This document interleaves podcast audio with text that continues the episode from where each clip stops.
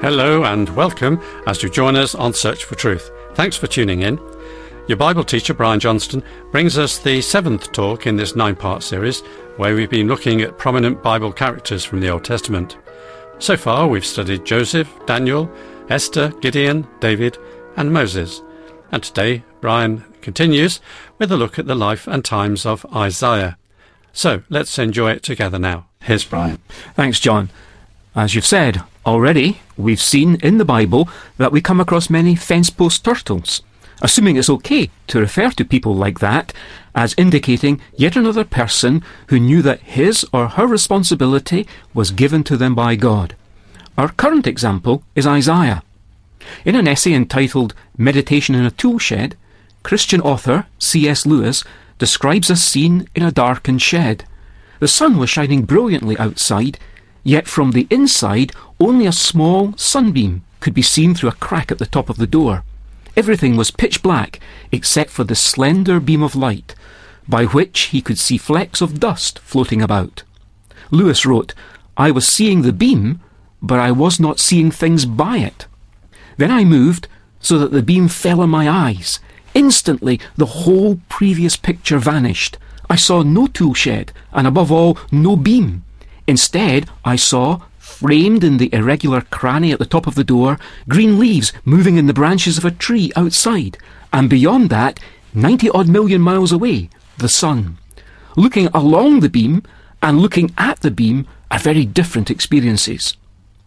Previously, in ministry, Isaiah has been, as it were, looking at the light beam in a darkened room, compared to now being invited by God to step into the beam itself and see right into heaven, and to see the Lord sitting on heaven's throne. John in his Gospel tells us that the glory that Isaiah saw was in fact the glory of Christ. The occupant of the throne whom Isaiah saw was the pre-incarnate second person of the Trinity. When he had this vision, I'm sure Isaiah said the equivalent of, wow! Let's read from the top of chapter 6 of Isaiah. In the year of King Uzziah's death, I saw the Lord sitting on a throne, lofty and exalted, with the train of his robe filling the temple. Seraphim stood above him, each having six wings. With two he covered his face, and with two he covered his feet, and with two he flew. And one called out to another and said, Holy, holy, holy is the Lord of hosts. The whole earth is full of his glory. And the foundations of the thresholds trembled at the voice of him who called out, while the temple was filling with smoke. Then I said, Woe is me, for I am ruined, because I am a man of unclean lips, and I live among a people of unclean lips, for my eyes have seen the King, the Lord of hosts. Then one of the seraphim flew to me with a burning coal in his hand, which he had taken from the altar with tongs. He touched my mouth with it, and said, Behold, this has touched your lips, and your iniquity is taken away, and your sin is forgiven. Then I heard the voice of the Lord saying, Whom shall I send? And who will go for us? Then I said, Here am I, send me. He said, Go and tell this people. Isaiah fixed his eyes on the throne sitter. Whatever happens, that's got to remain our posture too. At least eight times in the Bible book of Revelation, God's not called God, but rather we find him being called Him who sits upon the throne we learn, along with Isaiah, that whatever happens in life and ministry, that's got to remain our vision, with our eyes on the throne of heaven and Him who sits upon it. But let's come back to exactly who it was that Isaiah saw. Remember, we said it was the pre-incarnate Christ whom he saw. You'll probably notice a contrast in the print of your Bible, if you're looking at this with me in Isaiah chapter 6, a contrast between the word Lord written in small letters, for example, look in verse 1, and the word Lord in capital letters that you find in verse 3. The reason for that difference is to show the same word we use in English is actually translating two different words in the original Hebrew. Lord, with the small letters, stands for Adonai, or Sovereign Lord, and this is the highest possible title for God. Lord, written in capitals, however, is God's personal name, Yahweh, as was first revealed to Moses. So there are two different words for Lord here.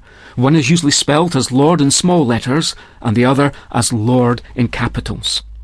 It might be worth at this point referring to the famous hymn fragment in Philippians chapter 2, which declares Jesus as Lord. The name Jesus itself is the Greek form of Joshua or Yehoshua. Literally, salvation is from the Lord or from Yahweh. And kurios, the Greek word kurios, is often used to translate Adonai, and we find it in our Bibles in the New Testament written as Lord. So what we have is that the one whose own name incorporates the personal name of God, Jesus, is acknowledged in Philippians chapter 2 as the sovereign Lord, Adonai. And this is the highest name or title, so that what we have in Philippians chapter 2 corresponds with the situation we've already seen in Isaiah chapter 6. One day to come, all people will have revealed to them what we've already had revealed to us, that the once rejected Jesus of Nazareth is just as Isaiah said, the sovereign Lord, or Adonai, the throne sitter, because Jesus Christ is Lord. We soon learn, as Isaiah did, that evangelism is hard. Surely that's why the vision Isaiah received in chapter 6 comes before his commission, which is from verse 8 onwards in that same chapter. We too have a great commission which the Lord gave us at the end of Matthew's Gospel, and we, like Isaiah, need to revisit the vision often so as to fulfill the commission, especially when results seem not to be very encouraging. Now, I want us to come to verse 3 of Isaiah chapter 6. Isaiah saw him as glorious in holiness, for the six winged angels or seraphim surrounding that heavenly throne were shouting to one another, Holy, holy, holy. Why three times, we might ask? Some have seen this as a kind of authentication of the Trinity. But we can't prove the Trinity from this, can we? The most we can say is that this triple proclamation of holy is consistent with the idea of God existing as a Trinity, but it's a weak argument to rely on especially when other arguments from Scripture are so strong. So why the three times here then? Because this is how the Hebrew language provides emphasis. While we might embolden or underline in order to emphasize a word, they simply repeated the same word again and again. The message here is God is very, very holy. This was likely a time of great uncertainty in the nation. For the first thing we read in this chapter is that the earthly king over God's people in Jerusalem had died. Was Isaiah seeking a message from God for his people in this time of crisis?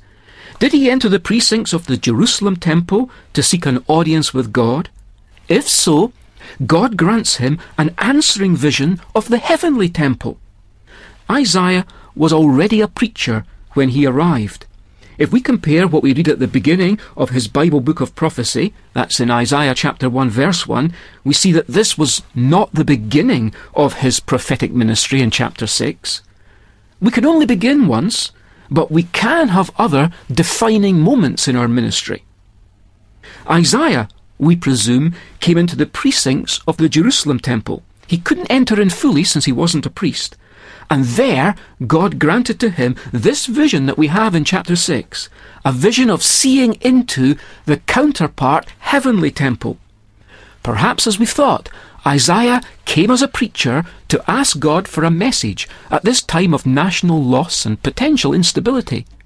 If we seek God in times of uncertainty or otherwise, God will allow himself to be found by us. The Bible promises us that.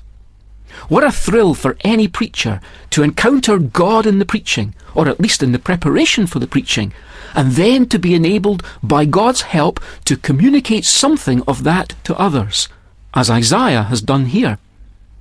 But then, Isaiah goes from a wow that we were thinking about earlier, now to a woe. Woe is me, he says, for I am ruined. In the light of God's dazzling holiness, Isaiah sees now how shabby his own life is. He'd never thought of it like that before, but this is how he reacts to the vision of God's splendour. But answering to his sense of failure is the Lord's victory. Where's the victory in this chapter, you might ask? It's pictured in the fact that the train of the Lord's robe is described as being so long that it filled the whole temple. In those days, the victorious king's robe was extended after each successive victory. The train of the robe of one English king in fairly recent times was long enough to be carried by eight persons. The rank of others in these coronation processions, even to this day, is reflected in how long the train of their robe is.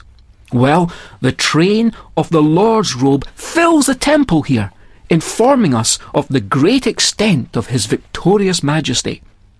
So, our Lord Jesus' status as victor is emphasized here in Isaiah chapter 6. Isaiah has been involved in ministry for some time, as we've thought, maybe even a long time. But now God's searchlight has shown up something that he'd always covered up, and that was lapses in his speech. Now, I think it's very likely that contemporaries of Isaiah would have found little fault with his speech. But Isaiah has just seen the Lord, and that's lifted the bar for him. Surely it's another case of those who fain would serve him best are conscious most of sin within. Wonderfully, the Lord showed his mercy towards Isaiah, and Isaiah's failure was swallowed up by the Lord's victory. The same grace that was later fully demonstrated at the cross is symbolized here in the burning coal from the altar, which was brought into contact with Isaiah's sinning lips. Like Isaiah, we need to allow times in God's presence to challenge us and then we need to respond to the Holy Spirit, who's drawing our attention to any aspect of our lives and our behaviours which require our attention. Humbled by this awesome vision, Isaiah would have been the very first to acknowledge now that he was not worthy to serve such a Lord. In other words, he would have realized, in our terms for this series, that he too was a turtle on a fence post, Unworthy as he was, he'd been lifted up into the service of God by the Lord himself. Humbled and awed, he now went out from God's presence to fulfill his daunting ministry. Can we do better than to follow his example?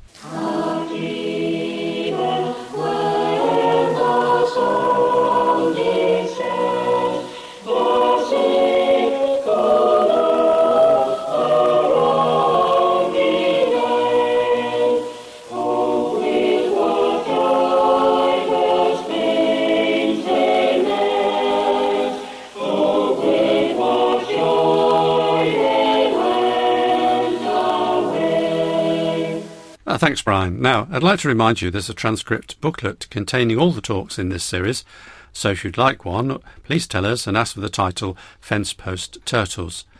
I'm about to give you our contact details too, which are now changed from the usual address, so if you've got pen and paper to hand, please note them down. Search for Truth, Hayes Press, The Barn, Flaxlands, Royal Wootton Bassett, Swindon, SN4, 8DY. And that's a bit of a mouthful, so I'll repeat it. Search for Truth, Hayes Press, The Barn, Flaxlands, Royal Wootton Bassett, Swindon, SN4 8DY. Now, if you missed any of that, just Google Hayes Press uh, on the Search for Truth site, uh, Churches of God site as well, uh, and you'll uh, find the full address there. Now, I also remind you again that many titles of Search for Truth transcript booklets have been turned into ebooks and are available at amazon.co.uk Kindle ebooks. Just type Search for Truth series into the search box and you'll find them. And finally, many thanks for the privilege of your company today. Next week we look at another character from the Old Testament of the Bible, so please do join us. Until then, very best wishes from Bible teacher Brian, studio technician David, our singers, and me, John. So goodbye, and may God richly bless you.